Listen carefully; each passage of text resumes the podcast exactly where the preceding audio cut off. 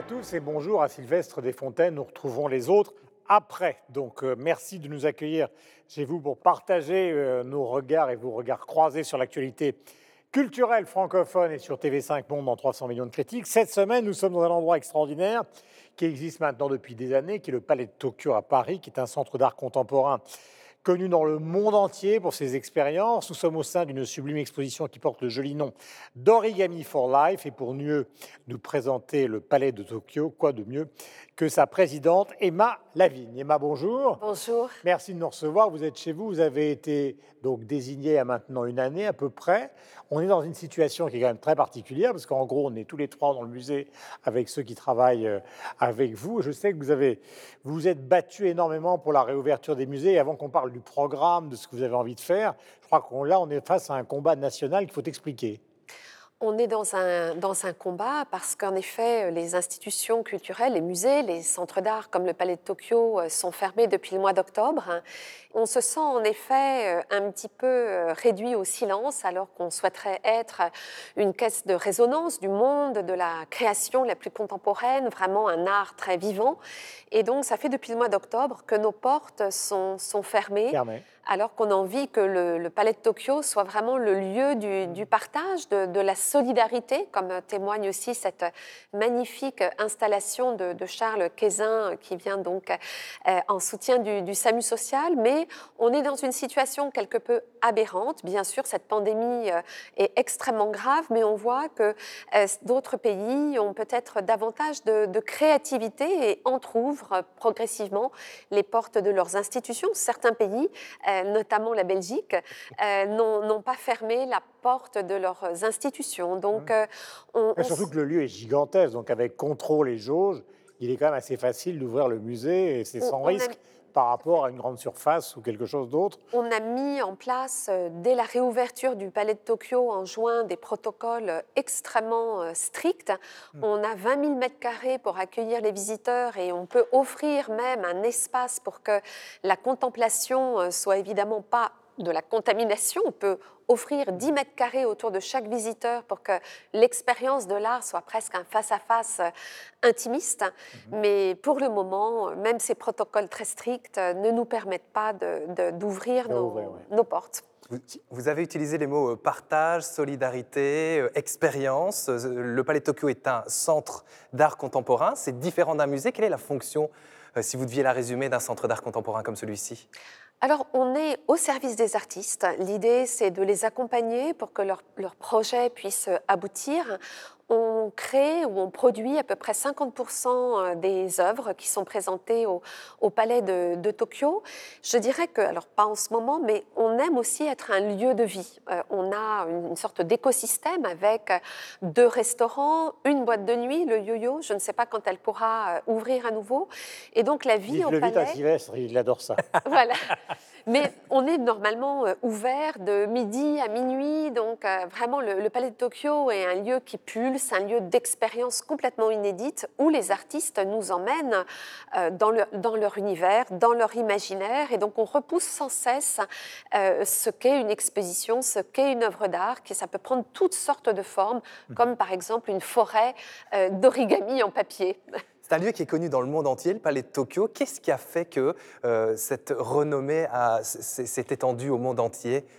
Alors je pense que c'est le, talent euh, des précédents euh, directeurs euh, et présidents du, Palais de Tokyo. Ça a été une aventure et un pari fou qu'ont fait Jérôme Sens et Nicolas Bourriot il y a maintenant 18 ans d'utiliser cette espèce d'immensité qui était un peu à l'abandon, comme aujourd'hui d'ailleurs, et d'en faire un, un lieu d'expérimentation, de création ultra contemporaine. Je pense que d'emblée, ils ont ouvert l'institution à des grands artistes euh, de la scène euh, internationale. Et donc, euh, en effet, le positionnement, de par la notoriété de ces deux têtes chercheuses de l'art qui déjà étaient donc aux quatre coins du monde, quasiment en temps réel, a fait que le, palais s'est vraiment positionné comme un, lieu où l'impossible est possible, en fait, et où la, créativité n'a pas de, limite.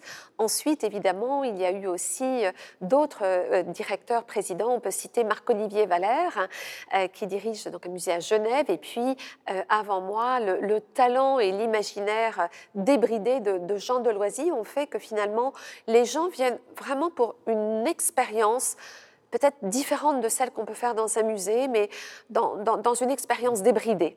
Vous, vous avez dans la tête quel projet dès que vous allez rouvrir? On est sans arrêt en train de changer les règles du jeu. Ça doit rester un jeu.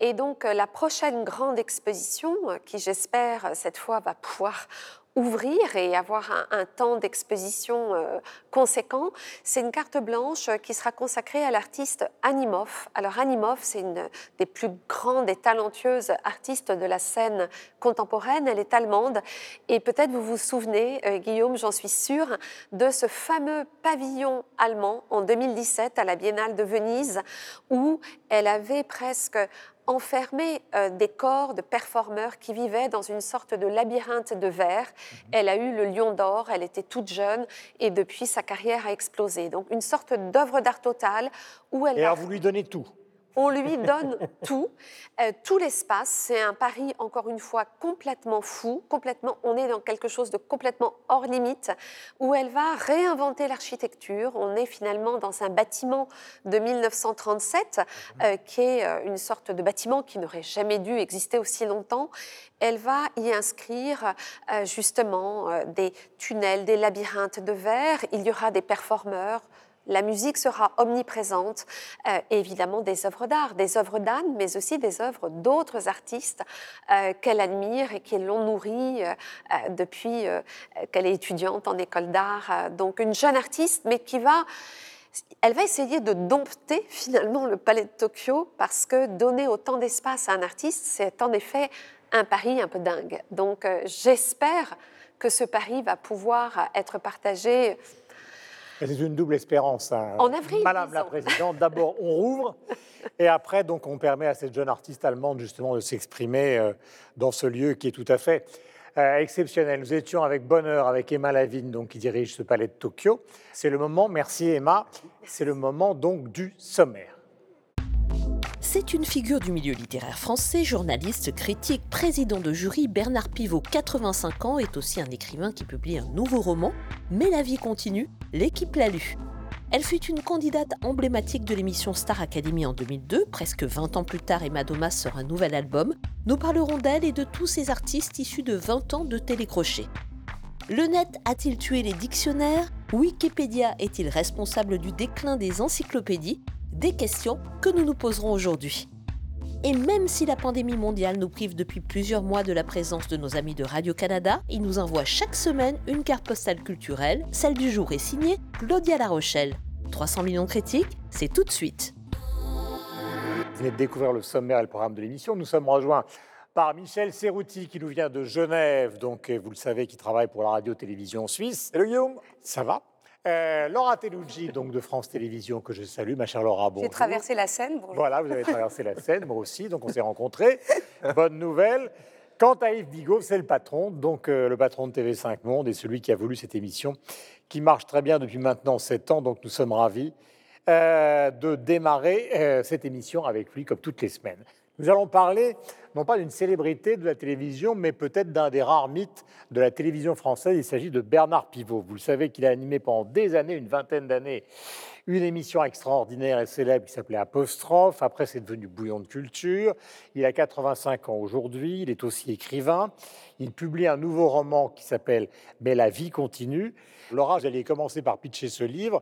C'est un groupe d'octogénaires, hein, pour simplifier au départ, c'est la base du roman. C'est une sorte de dictionnaire amoureux léger, c'est un roman, mais une sorte de dictionnaire amoureux léger et inquiet de la vieillesse. Oui, c'est un roman, mais on reconnaît bien Bernard Pivot, puisque le protagoniste s'appelle Guillaume Jurus, il a 82 ans, il est éditeur, donc il évolue déjà dans un milieu littéraire.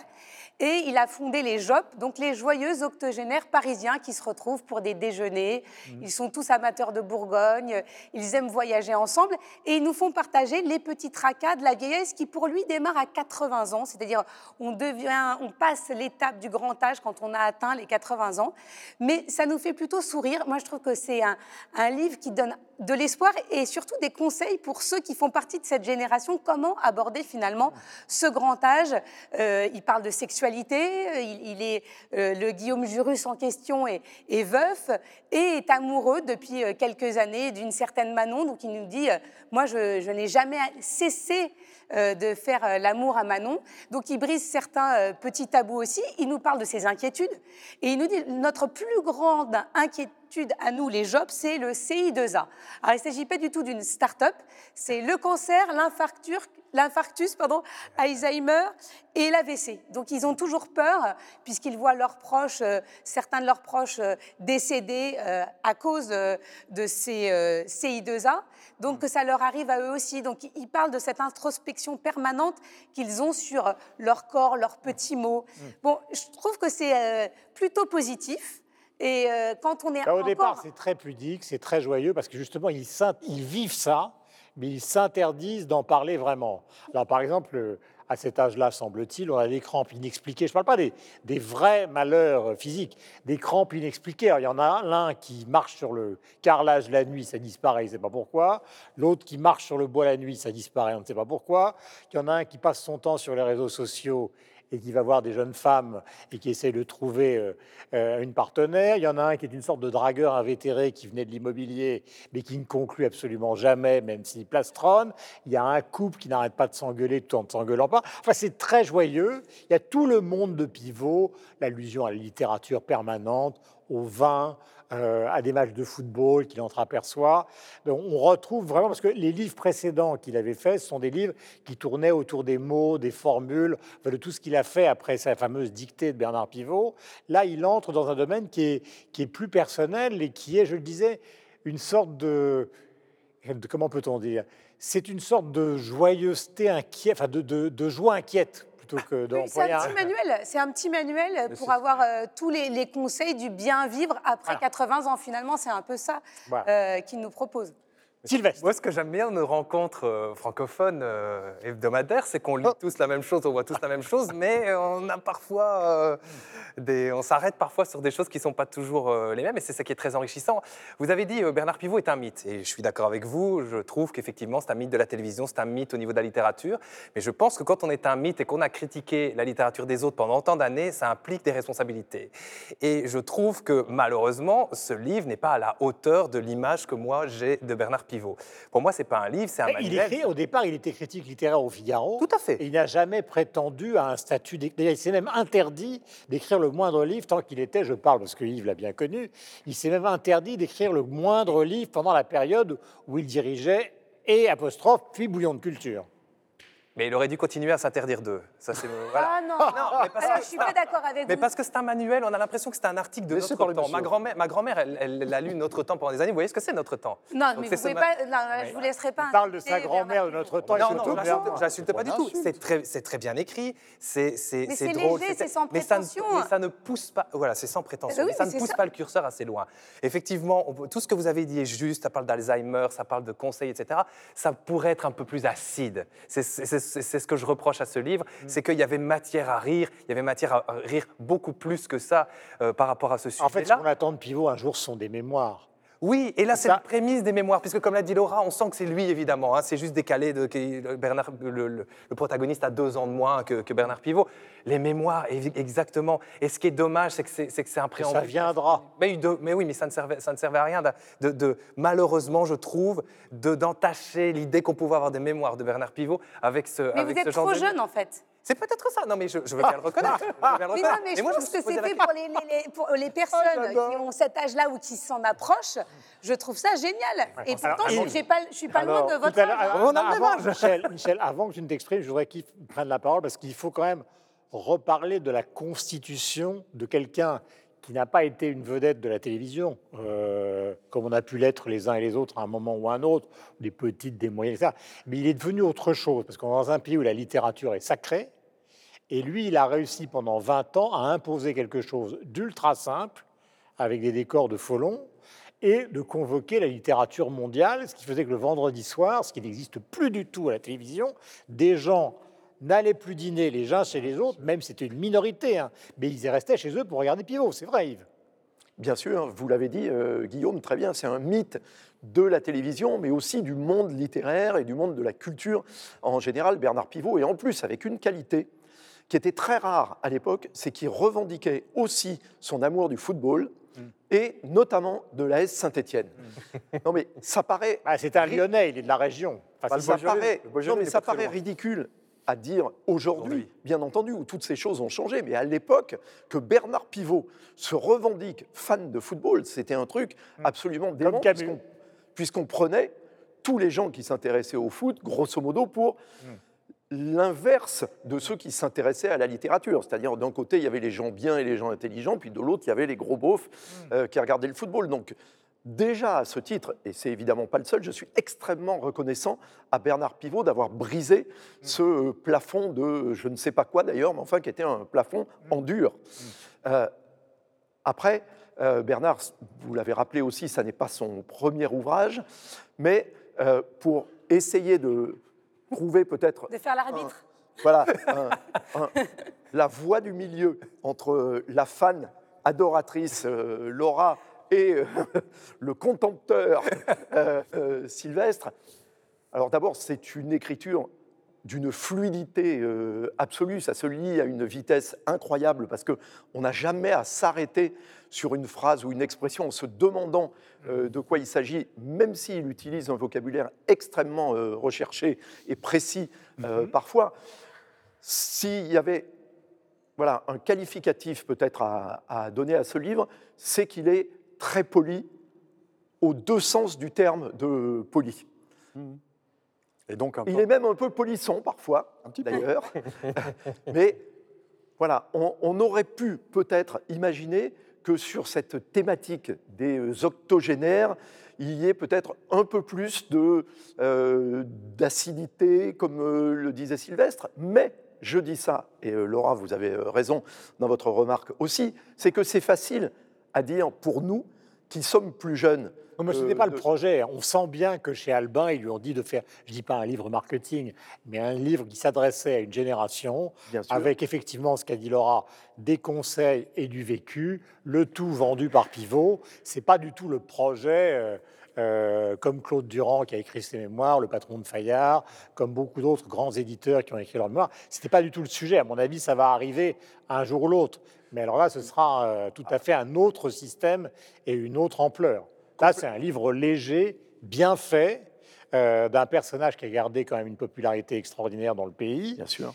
Et dont on sent quand même, je trouve, hein, mais à travers cette, cette, vie fragile qu'il raconte, quand même une certaine forme de nostalgie. Si on le lit bien, on voit bien que cette période, enfin Michel, je ne sais pas ce que tu en penses, parce que tu n'as pas encore parlé, mais on sent quand même que quelque part, parce que c'est une histoire de télévision que vous avez bien connue, en fait, Pivot, comme on est dans le service public, il a arrêté parce que c'était l'âge de la retraite. Et est-ce qu'il avait vraiment envie d'arrêter euh, euh, ou est-ce qu'on l'a arrêté? Enfin, Il y a toujours euh, dans ce système public quelque chose qui est du domaine de pas très satisfaisant. Il écrit encore dans le journal du dimanche, il a eu le Goncourt, enfin, il, a été président du prix au cours, beaucoup de satisfaction, mais à un moment, il parle de l'époque où j'étais très puissant. Non, puis je crois qu'il le dit, il sera toujours et il est toujours journaliste, il ne pourra pas l'être euh, autrement un jour. C'est d'ailleurs pour ça qu'il avait refusé euh, également, et, euh, il faut lui savoir gré de ça, il avait, il avait refusé les honneurs hein, de, l'État en tant que journaliste, parce qu'il estimait qu'un journaliste n'avait pas accepté cela. Alors, juste. Il a bien raison, je, ne pense pas la même chose. Oui, ouais, je, trouve ça admirable, vraiment, dans tous les sens du terme. Alors, pour, aller pour continuer dans cette petite polémique, je vais vous citer. La, la neutralité suisse Non, je, vais vous citer. Oui, en l'occurrence, je Elle pense. a toujours été louche. Hein. Je pense que c'est un avis neutre parce que ça vient de Bernard Pivot lui-même. Bernard Pivot disait dans, une, dans un entretien qu'il avait accordé, je crois, au journal Le Temps, il disait Je savais pertinemment, pas pertinemment, je savais que je ne pourrais pas écrire comme Malraux ou Camus, mais Blondin ou Gilles Lapouge, oui, j'ai essayé et je suis tombé de haut. C'est justement euh, d'autant plus courageux finalement de sa part de s'essayer à la littérature après justement avoir été celui qui a fait découvrir et, euh, ou s'exprimer à la télévision, mais pour un très grand public, euh, des auteurs remarquables. Donc ça prend un certain courage parce que du coup il s'expose justement à Sylvestre, notamment. Mais moi, je- je- en fait, je- honnêtement, je suis surtout déçu parce que, je- parce que je, pour moi, Bernard Pivot, dans la corporation et même dans, dans, dans, dans, dans ma, dans ma culture, il m'a apporté, il a apporté Oui, mais- énormément. Voilà. Donc, Ah, mais- donc, à un moment donné, je me dis, Sylvestre de Fontaine. oui, dites-moi. Quand nous étions, Sylvestre, devant notre télévision, euh, en fait, ce qui faisait le, le- comment peut-on dire, la possibilité permanente de regarder Pivot, c'est comme si vous faisiez une émission de, de rock and roll et que vous puissiez voir les Stones, les Beatles, les Who ou Arctic Monkeys, etc. Pivot recevait euh, Romain Gary, il recevait euh, euh, euh, tous les grands écrivains, Solzhenitsyn, il est allé le faire dans le Vermont, Marguerite Yourcenar, quelquefois, bon, évidemment, des gens qui revenaient très souvent, comme Bukowski. Dormesson, Ouais. Bukowski qui sortait, Cavana, toute la bande de Charlie Hebdo après, qui malheureusement nous a quittés, ils sont tous passés par là. Donc il a reçu tout le monde, et j'allais dire aussi, il faut s'en souvenir de tout ça, c'est pour ça qu'on le regardait. Les gens du nouveau roman. Comment? Il m'a même reçu. oui, moi. oui, moi j'y étais aussi. Même les gens du nouveau roman comme Rob Grillet, qui n'était certainement pas euh, sa tasse de thé sur le plan littéraire. Euh, donc on a vraiment eu un, par- un parcours. Les, euh, Vargas Llosa, prix Nobel, euh, Cortázar, tous ces gens-là sont passés. Donc en fait, vous étiez chez vous le vendredi soir et vous voyez ça. Et en plus, ça a été copié aux États-Unis, vous vous en souvenez, par un animateur américain qui a fait la même chose, mais avec des stars d'Hollywood. Limpton. ouais. Voilà, James Lipton, et qui faisait le questionnaire à la pivot à la fin pour lui rendre hommage, ce qui fait que ça a été quelque chose de bizarre. Je vais raconter une petite anecdote qui va faire très plaisir à notre bien-aimée euh, productrice Isabelle. Il se trouve que les hasards, il se souvient, il se trouve que j'ai succédé à Pivot. Je ne l'ai pas remplacé, ce qui était irremplaçable. J'ai succédé à Pivot et un jour j'ai déjeuné avec lui. Et j'ai tout de suite compris, non pas qu'il ne pouvait pas me blairer, mais qu'il pensait euh, que je n'étais pas du tout le personnage qui était fait pour arriver derrière lui. Ce qui était à la fois pour moi, qui avait une certaine forme, euh, comment peut-on dire, d'énorme respect pour lui, très compliqué. Mais ça nous ramène à l'histoire du livre. C'est que tout d'un coup, entre les gens qui ont 85 ans et ceux comme moi qui ont un peu moins de 70, 45 voilà, 43, il y a Mais quelque j'ai chose. en 43. Non, non, mais il parle par exemple dans le livre de Brassens, etc. etc. La différence, c'est que pour Pivot, la culture, c'est pour, c'est pas du tout qu'il avait une antipathie pour moi, mais pour Pivot, comme c'est redevenu le cas d'ailleurs euh, avec Bunel, pour Pivot, la culture, c'est la littérature. Mhm.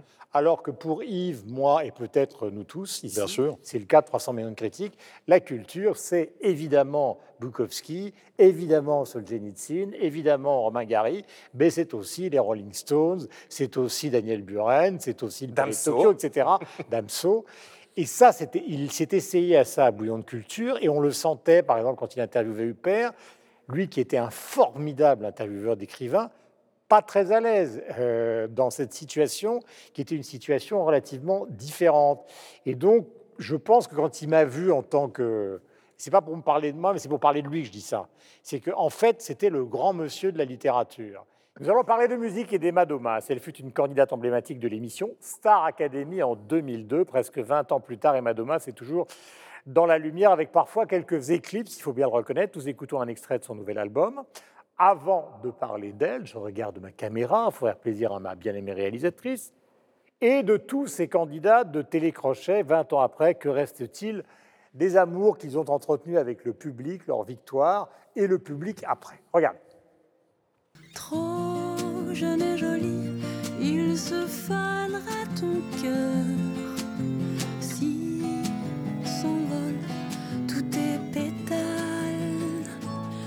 Les jeunes filles en fleurs, un peu trop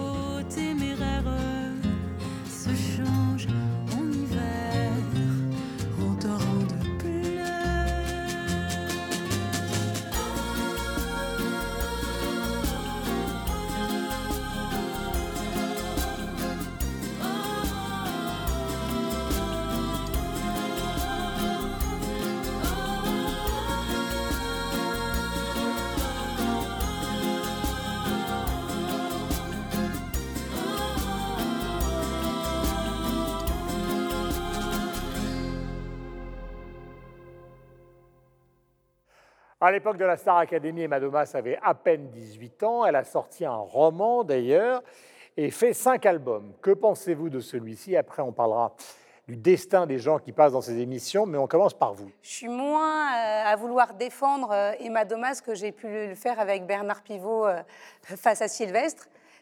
D'ailleurs, Emma Non, Domas mais- n'a Il y a- jamais il y a été une bonne raison, c'est que ça n'a strictement Non, mais- aucun rapport. hein. Que- non, mais quand on, on s'intéresse à son parcours, c'est vrai qu'elle est touchante. euh, C'est pas, euh, c'est pas inintéressant de regarder euh, son parcours.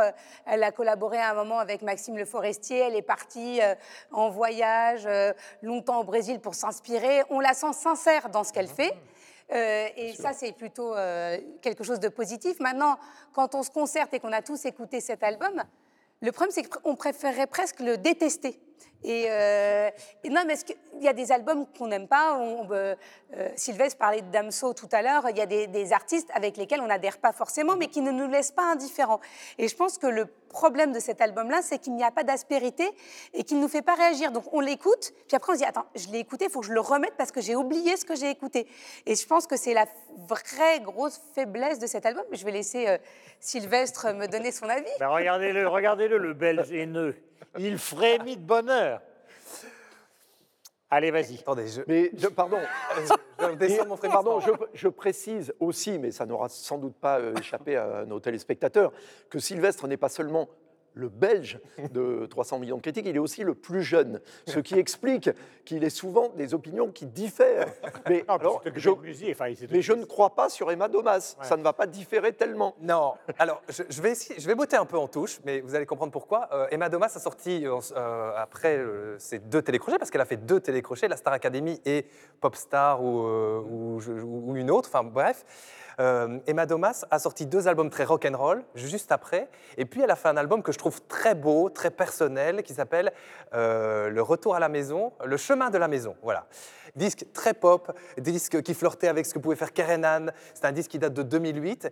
Et là, je me suis dit, parce que je me souviens l'avoir écouté, je me souviens l'avoir reçu, ce disque. euh, c'est bien, il y a vraiment une approche derrière. Il y a Peter Van Poel qui a fait des morceaux dessus. Il y a Mickey 3D aussi à l'époque. Je ne sais pas si ça vous dit quelque chose, tous ces. Donc, il y avait vraiment une- C'était très référencé. Aujourd'hui, euh, plus de 12 ans plus tard, elle ressort un disque qui, en définitive, euh, est très fort dans ce mood-là, sauf que tout ce qui était un peu, et là je rejoins totalement Laura, de l'ordre de l'aspérité, de l'ordre des choses où on pouvait se dire c'est pas de l'eau tiède, c'est de l'eau froide ou c'est de l'eau chaude parfois. Ici, on est vraiment quasiment que dans l'eau tiède. Et effectivement, quand on l'écoute, on se dit c'est dommage, il manque quelque chose. Parce qu'effectivement, elle a prouvé par le passé, il y a 12 ans, qu'elle était capable, en creusant ce sillon-là, de faire quelque chose d'excessivement personnel et de faire quelque chose d'excessivement euh, proche de, proche de l'os. Ici, ben, on n'a plus grand-chose de tout ça. Et J'ai pointé deux chansons qui sortaient un peu du lot, c'est tout. Le reste après, comme l'a très bien dit Laura, parce que parfois je suis d'accord avec Laura, euh, c'est- on, on se- on se réécoute, on se dit est-ce que je l'ai est-ce que je l'ai écouté? Oui, je, je crois que le parcours finalement artistique d'Emma Domain, pour en revenir à, à tous les candidats qui ont, qui ont participé à ces On a oublié télécrochets. dans la liste Camilla Jordana, dont on parle énormément actuellement, Ah, pour des sûr. raisons qui sont Ouais. à la fois artistiques, puisque l'album est bon, et en Ouais. même temps les prises de position qu'elle prend. Euh, Libération, le journal Libération en 2017 avait fait une enquête justement sur ce qu'était devenu euh, une, grande partie des, participants. Donc il s'est arrêté aux demi-finalistes. Ils avaient trouvé qu'il y avait eu 96 ou 96 selon le pays. Moi je vais rester au 96. 96 demi-finalistes dans toutes les différentes émissions de télécrochet au cours des 26 saisons jusqu'en 2017, donc sur la Starac, Ouais. la, la- la- la- la Nouvelle Star, The Voice. euh, la- The Voice, ils avaient- voilà, il y, a eu, il y en a eu 96. Et sur les 96, 17 avaient reçu, avaient eu un disque certifié. 10% avaient complètement disparu des radars, étaient passés à autre chose. Et puis le reste au milieu continuait de travailler plutôt dans la musique. Soit ils avaient été un- un- incorporés euh, dans des comédies musicales Ouais. parce que c'était un, voilà, un débouché important. Soit ils continuaient à faire un disque de temps en temps en autoproduction ou euh, en, en bossant dans la musique. Oui, ils faisaient les productions sur YouTube. Et Emma Demain, elle est un petit peu là-dedans. Elle est dans ce, dans ce, voilà, dans ce grande partie. tableau. Ouais, dans, le milieu du tableau, où elle existe de temps en temps, elle existe moins, avec des réussites, avec des choses qui sont peut-être un petit peu plus difficiles.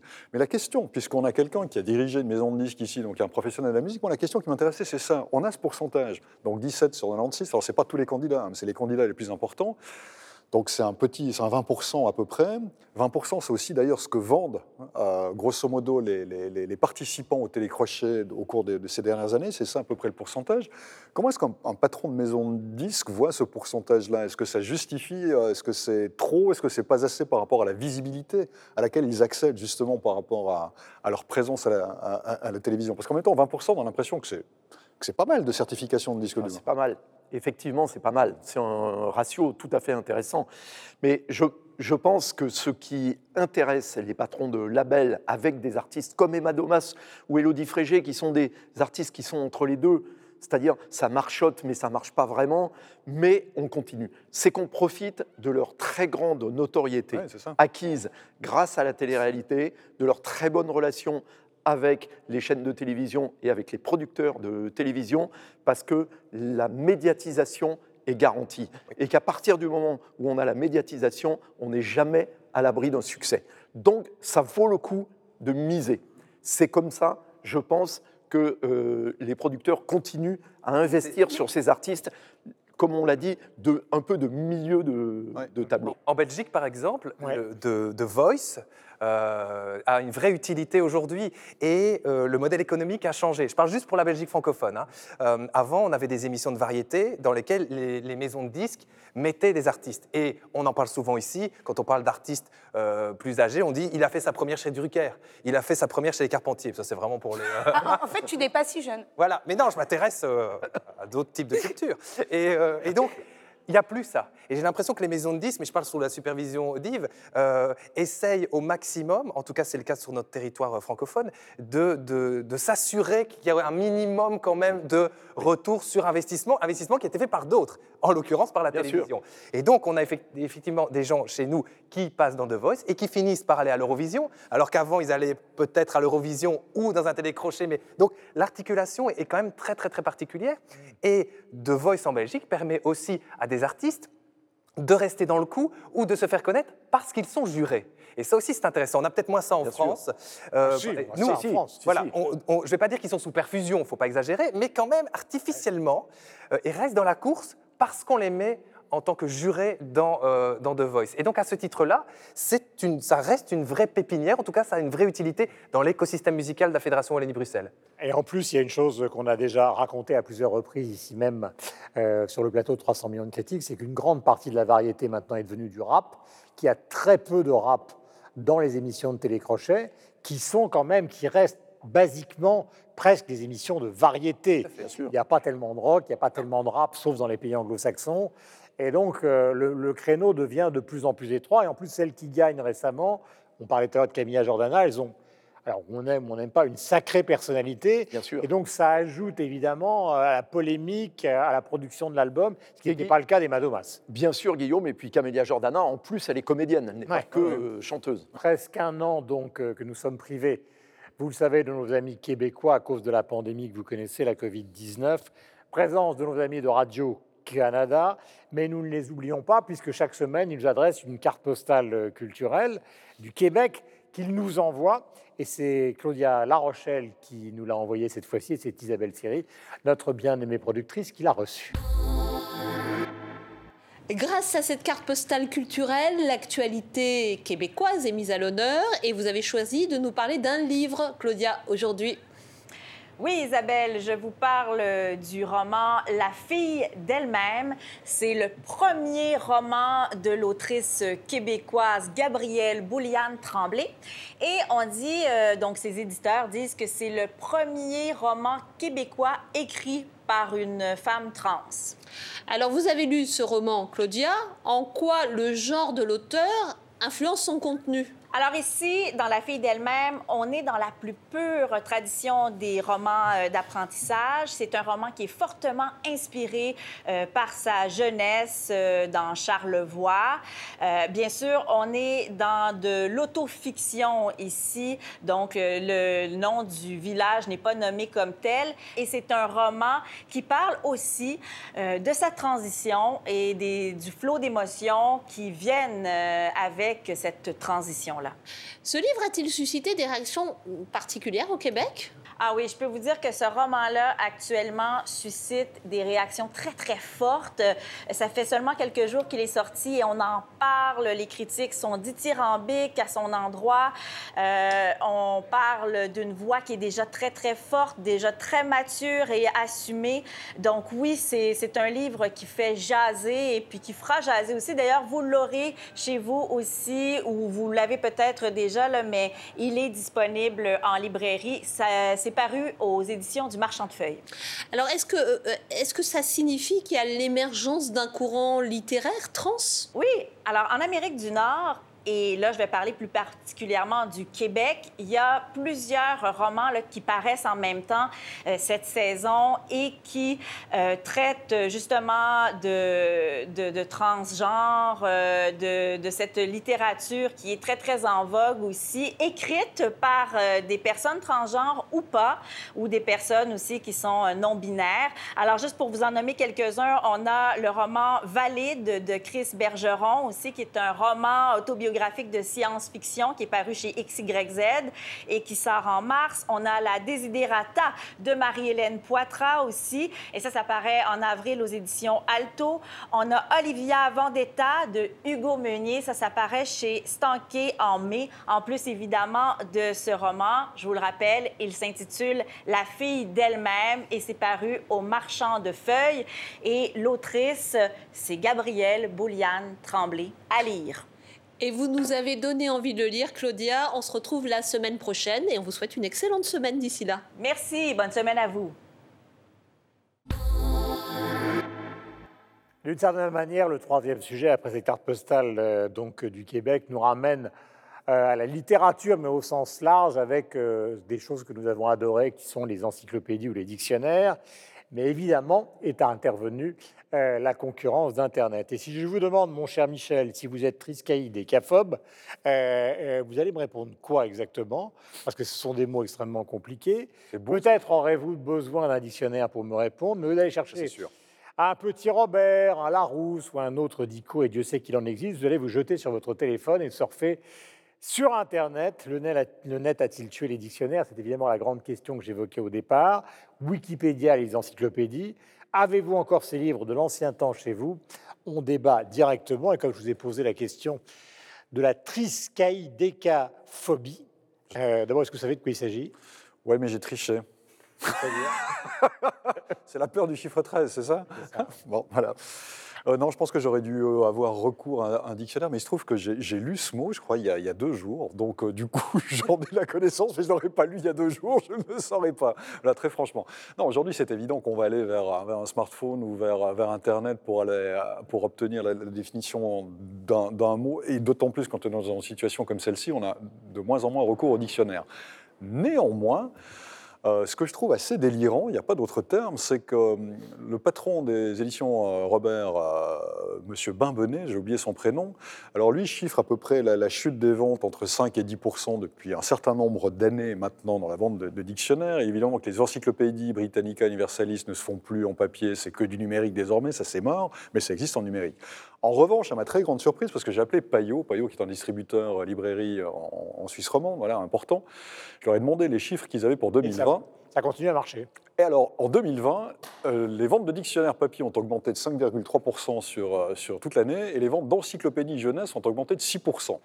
Aucune explication. Alors, c'est vrai qu'en début d'année, en raison de la pandémie. Ah si, c'est un, c'est un- c'est un élément social presque, hein, d'avoir dans cette bibliothèque. Et ça va à l'encontre, ça va à vous parlez- l'encontre. Vous parlez de jeunesse, et euh, aujourd'hui, ayant un enfant scolarisé, on nous demande Oui. d'acheter des dictionnaires tous les ans d'ailleurs. Alors. C'est pas uniquement euh, chaque, un, dictionnaire pour euh, trois années, c'est chaque année, on doit acheter un nouveau dictionnaire Absolument. en fonction du niveau de l'élève. Donc ça participe aussi Le scolaire. Au maintien euh, de la vente des dictionnaires. Mais néanmoins, c'est grâce à ça, et c'est ce que disait euh, Ben Benet, le patron de l'édition Robert. Alors, parce qu'il y a le marché scolaire, la vente de dictionnaires ne s'effondre pas, effectivement, c'est ça qui est soutenu, mais il est quand même, ce- ce marché est quand même, franchement, on baisse 5 à 10% par année, à l'exception de ce que je viens de vous dire, qui est inexpliqué, c'est-à-dire qu'en Suisse, voilà, ça a augmenté de 5% en 2020, je ne sais pas si c'est le cas ailleurs dans les pays francophones, mais alors il est vrai, soyons clairs, que malgré cette exception, la tendance depuis des années, elle est franchement plutôt à, à- à la baisse. Mais est-ce que vous avez acheté, vous, ici, un dictionnaire depuis 10 ans?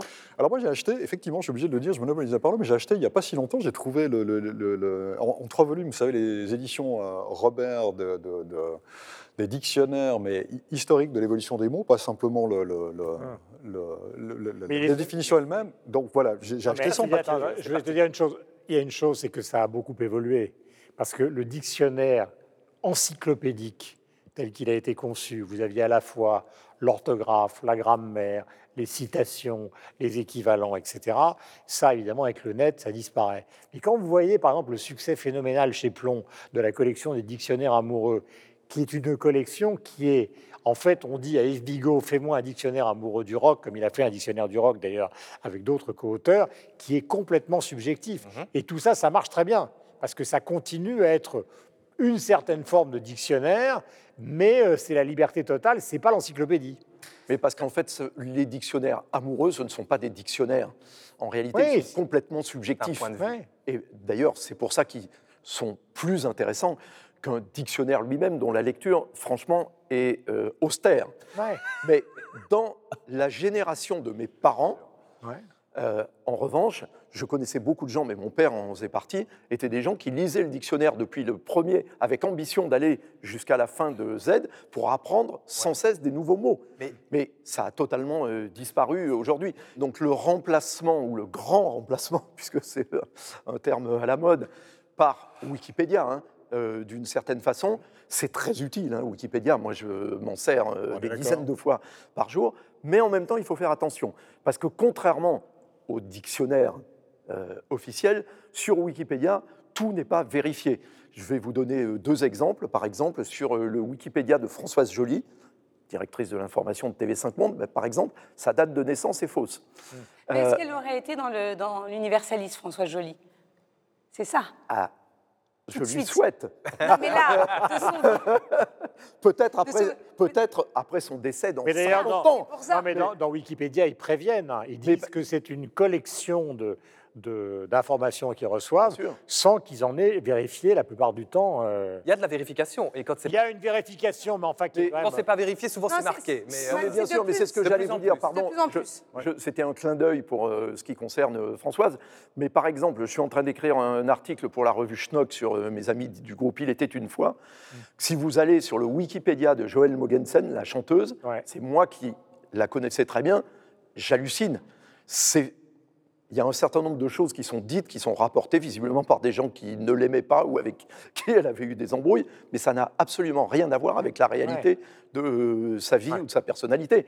Donc c'est quand même dangereux, en tous les cas, de se référer à Wikipédia comme s'il s'agissait d'un euh, Ah oui, l'encyclopédie universelle. tout ou, le euh, monde envoie les informations et donc on Voilà. vous connaissez le système. hein. Vous, Mais êtes souvent défini par, vous êtes souvent défini non pas parce que vous faites, mais parce que les autres disent de vous. Et en général, dans un des métiers où il y a de la concurrence, c'est assez joyeux. Michel, Oui. vous non, rien dire Très bien. Laura, je crois que mes- Je crois que mes deux camarades- je crois que mes deux camarades Vous avez confondu euh, ma voix avec celle de Michel, je suppose. Parce que de- c'est notre Non, coupe de mais cheveux, c'est- c'est notre coupe de cheveux. effectivement, on parle de Wikipédia, mais il y a, pour parler du Larousse, du Robert, ils sont aussi disponibles en ligne, dont toute une partie gratuitement, et ce qui permet aussi d'avoir la phonétique. Et ça, pour certaines choses, on dit ah c'est dommage que Internet soit là, il a remplacé euh, telle chose qui était quand même très utile. Et là, je trouve que pour parler de ces maisons d'édition qui sont quand même euh, garantes, de, en tout cas de notre vocabulaire, c'est intéressant aussi d'avoir les différentes phonétiques, de pouvoir écouter, et c'est beaucoup plus enrichi et forcément évolutif qu'un dictionnaire papier qu'on va devoir changer tous les ans. Maintenant, tous les ans, on nous dit que tel et tel mot sont rentrés dans le dictionnaire. Donc ça prouve que la valeur euh, du dictionnaire existe toujours. En tout cas, ça reste une institution. mais ce qui est intéressant. Sylvestre de Fontaine. pa- Pardon, Oui, Guillaume, ah. juste pour rebondir sur ce que vient de Non, dire mais ne rebondissez euh, pas tout le Laura. temps sur Laura, elle va se vexer. Et, et après, les- et après, la jeunesse Trouvez un autre verbe. Je rebondis sur Laura. Bah, laissez le privilège de l'âge. Euh, Les femmes et les vieux d'abord. S'exprimer. Et le bon truc, c'est qu'évidemment. Pendant ce temps, j'ai totalement oublié ce que je voulais Non, répondre. je parlais des mots qui restaient, de- qui Voilà. rentraient dans le dictionnaire Non, chaque voilà, année. c'est que il y a de la même manière, euh, Guillaume, et vous avez euh, vécu ça, que Oula, pour, tout- pire. pour toute personnalité ou artiste français, l'humiliation ultime, c'était quand elle n'était pas invitée à nulle part ailleurs. C'est vrai.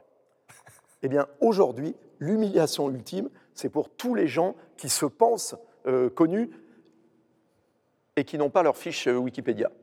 Après, ils peuvent la, la- la rédiger eux-mêmes. hein. Euh, ici, on le voit parfois, certains artistes qui rédigent eux-mêmes leur fiche Wikipédia, ça c'est drôle. Mais Je ce, qui est- que je trouve Wikipédia. très intéressant au niveau de l'histoire de l'humanité, s'élevait un petit peu. Ami Cuistre, bonjour. Non, non, mais ce que je, voulais, ce que, je- ce que je veux dire, c'est que euh, euh, le, dictionnaire, c'est le, dictionnaire et l'encyclopédie sont les précurseurs d'Internet, en définitive. Euh, moi, j'ai j'ai beau être jeune, j'ai quand même connu un monde sans Internet, et oui. Et euh, on allait dans le dictionnaire pour... Yves dit, la génération de mes parents lisait le dictionnaire du début jusqu'à la fin, mais je comprends la démarche. C'était vraiment un puits de, de- de savoir. Moi, je me souviens, j'avais un Larousse illustré, j'allais voir les petites images, je connaissais par cœur les images du pangolin, enfin, vous- vous- vous- pangolin, enfin, vraiment, il y avait des trucs comme Non, ça, ça- chacun a ses images d'épinal du, du dictionnaire. C'était complètement remplacé par Internet. Et pour une raison simple, c'est que c'est devenu l'anti-Internet. C'est cher, enfin c'est cher, ça demande, un- ça demande de, de l'acheter, c'est obsolète très rapidement. C'est lourd. C'est lourd, il n'y a, pas de y a pas de côté participatif, et qu'en définitive, alors que c'était le précurseur, si on veut, d'Internet, c'est devenu l'anti-Internet. Et donc, par définition, si à un moment donné, il y a cette vérification accrue, euh, notamment de Wikipédia, le dictionnaire finira Oui, par alors je vais donner un exemple qui, qui fait que c'était quand même génial, par exemple dans le Robert, c'est qu'on prend un mot, euh, je ne dis pas, je sais pas, prenons le mot de pivot tout à l'heure, justement la vieillesse. Ce qui était très très bien dans les, dans les recherches qui étaient faites, c'est que vous aviez effectivement, euh, je reprends le début, la façon dont c'était écrit, la grammaire, la façon dont on utilisait le mot, mais aussi 50 exemples, c'est-à-dire vous aviez vieillesse chez Céline, vieillesse dans Britannicus, vieillesse dans... Et ça, dans Wikipédia, euh, il faut se brosser pour trouver, ou alors il faut aller très très loin, parce que l'autre défaut de Wikipédia, c'est que vous mettez vieillesse et en fait vous passez à peu près trois semaines à lire le mot, puisqu'il y a 55 Ben, articles moi, j'ai sur la une vieillesse. référence. Alors, au- au-delà de Wikipédia, moi, j'ai une référence qui est française et qui est géniale, qui s'appelle le CNRTL, sur lequel je vais très, très souvent. J'adore. C'est le Centre national de ressources textuelles et lexicales. Absolument. C'est le FNRS qui, euh, qui chapeaute ça. Et on a tout ce que vous dites. Des, des morceaux de littérature, on a tout, tout. Ah, c'est gratuit, Je ne vais que là-dessus. Ah, il y a les citations maintenant, vous pouvez être cité- Incroyable. Il y a tout. Tout, tout ce que vous dites. Citation la mer, Victor Hugo, citation sur les a orages, citation sur la mer, citation sur les arbres, Citation sur Michel. Serruti, car Victor Hugo a écrit sur Michel Serruti. Bien sûr, mais pour l'instant, ça n'a pas été publié encore. mais ça viendra peut-être un jour. Non, mais ce qui ce qui est l'avantage quand on est voilà le CNRTL, parce que j'arrive jamais à le prononcer correctement. J'y vais régulièrement, mais pourtant j'arrive pas à le prononcer correctement. Un des avantages justement là d'internet, c'est c'est vraiment les hyperliens. C'est-à-dire que ce qu'on n'a pas dans un dictionnaire traditionnel, là vous avez l'équivalent d'un dictionnaire traditionnel avec la définition des mots, avec des exemples, avec euh, un- une histoire même du mot, une évolution même historique du mot. Puis en plus, si vous le souhaitez, vous avez des hyperliens qui vont vous amener vers autre chose immédiatement. On n'a pas besoin d'aller rechercher la page 29 et puis la page 643, etc. Voilà, là c'est vraiment, et dans les encyclopédies aussi numériques, qu'elles soient payantes ou qu'elles soient gratuites, c'est ça le- l'avantage pour moi ultime, outre le fait que ça ne prend pas de place et autres, c'est que vous avez immédiatement accès aux connaissances euh, sur lesquelles vous pouvez vous poser des questions. C'est vraiment un clic et puis ça va vous amener vers autre chose. Alors après, vous pouvez passer des jours ou des semaines, Voilà. évidemment. Alors, il est temps de nous recommander vos comptes à suivre sur les réseaux sociaux. Euh, je vais commencer avec vous, mon cher Sylvestre. Eh bien, euh, le compte d'Ovio, qui est notre plateforme euh, de la RTBF euh, pour les, les replays et pour euh, parfois même des contenus exclusifs, on en produit de plus en plus.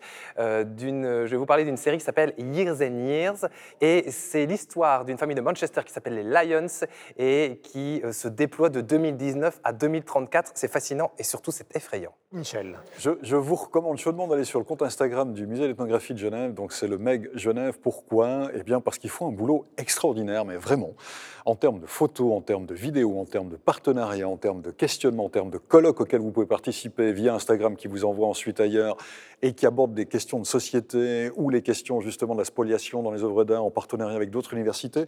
Franchement, ils sont en train de faire évoluer leur compte Instagram vers quelque chose qui devient une ressource en soi. C'est assez magistral.